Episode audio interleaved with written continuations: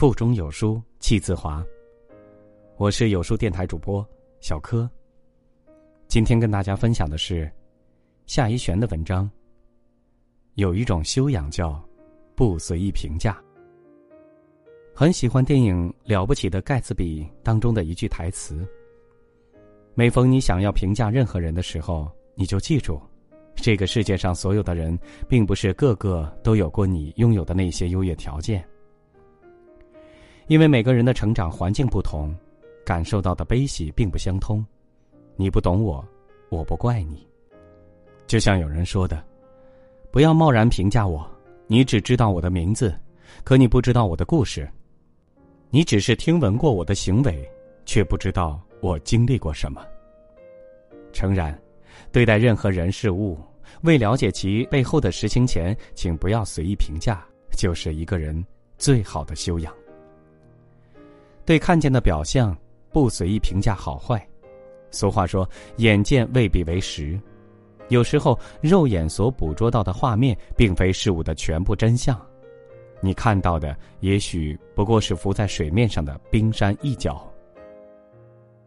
记得看过一个火爆了朋友圈的泰国广告视频，视频的开端，经营市场的老板娘带着极其凶煞的面孔，前往收取小贩的摊位租金。到卖肉的摊位前，他极其凶横，一把夺过卖肉小贩的秤摔了。而这个仗势欺人的画面，刚好被在场的网友录制视频发到了网上。不到三天时间，视频点击量便过百万，激起众怒，舆论几乎一边倒的都在责骂这位老板娘。很多看客义愤填膺，骂她死老板娘、变态，还有网友呼吁别去这个市场买菜，让市场关门，甚至有人诅咒这样的人怎么不死一死。然而事情的真相真的是你目前看到的这样吗？接下来令人想不到的是，老板娘要求市场的干净整洁，是为了吸引顾客前来买菜，照顾商贩的生意。看起来凶巴巴收租金的他，商贩多给他的租金会立马退还。带走商贩是因为商贩犯病，带他去僻静的地方休息。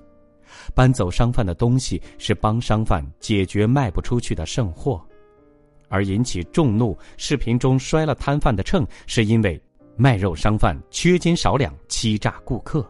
视频到最后出现这样一句话，人的价值不能仅仅以你看到的画面作为评断，打开你的头脑，用智慧看见没看见的事。像网上一句很有道理的话说，一个人最大的恶意，就是把自己的理解强加于别人，把所有的结果理所当然用自己的过程来解释，并一直认为自己是正确的。而一个真正有素养的人，都应该做到在未了解事物全部真相之前，绝不要妄自论断，学会闭嘴，有时候是最明智之举。有时不轻易去评价事情的好坏，也是一种修养。对听到的事情不加以评价和传播。曾经在网上看过这样一个故事，让我印象特别深刻。在学校里，很多人喜欢结成小团体，然而有一位女生很内向，常年独来独往，也不参与同学们之间的活动。有一天，班里的另外一位女生因为恶作剧，开始跟身边的女生说，内向的女生有心理疾病，我们不要靠近她。小伙伴听后又告诉了其他比较好的同学，你看那个女生独来独往，据说精神有问题，有传染病，我们最好远离。不久后传到内向女生的耳朵里，版本竟变成是她有艾滋病，和她做朋友的人都会被传染。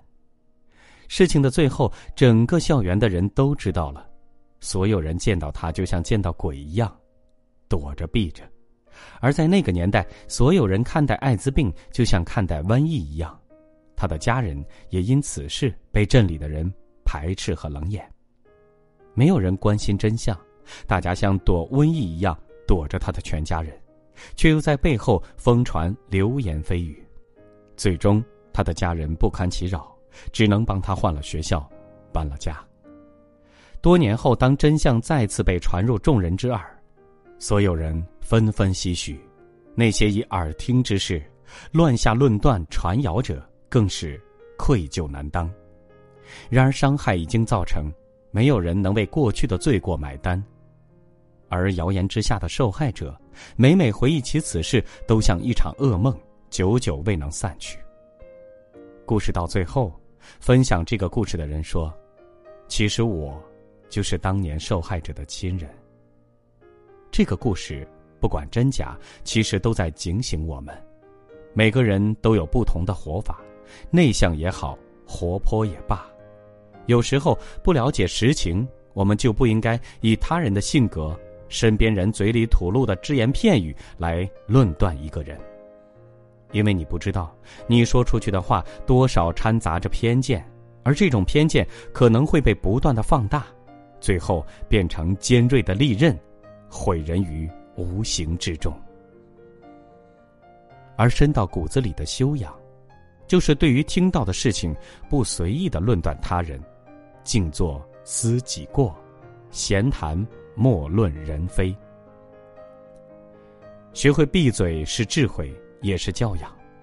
网上有句话说，有的人用几个月的时间学会说话，却用一生的时间都学不会闭嘴。群处时慎言，独处时守心。确实，说出去的话如同泼出去的水，逞一时之嘴快容易，但往往覆水难收。谨言慎行，有时候不仅体现的是一个人的大智慧，更体现了一个人修养的高低。钱钟书先生曾经说过，那些在我们背后的窃窃私语，就像饭里的沙粒，或者生鱼片里没有剃干净的刺，给人一种不期待的痛。要知道，良言一句三冬暖，恶语伤人六月寒。然而善良的人看到的永远是善，美好的人看到的永远是美。凡事不以恶意去揣度他人，不以私利给他人造成困扰，也不诋毁他人，少点戾气，不随意评价他人，不做谣言的传播者，用心做事，学会闭嘴，是一个人深到骨子里的修养。最后，愿你友善地对待这个世界，也被这个世界所善待。好了，希望我们的每一天都是阳光的、美好的。这就是今天跟大家分享的文章。觉得好看好听，欢迎在文末点击好看，和万千书友一起分享好文。在这个碎片化的时代，你有多久没有读完一本书了？长按或者扫描文末的二维码，在有书的公共号菜单里免费领取五十二本好书，每天有主播读给你听。我是主持人小柯，感谢本文编辑、本文撰稿，感谢你的聆听、转载，收获更多的喜悦。再会。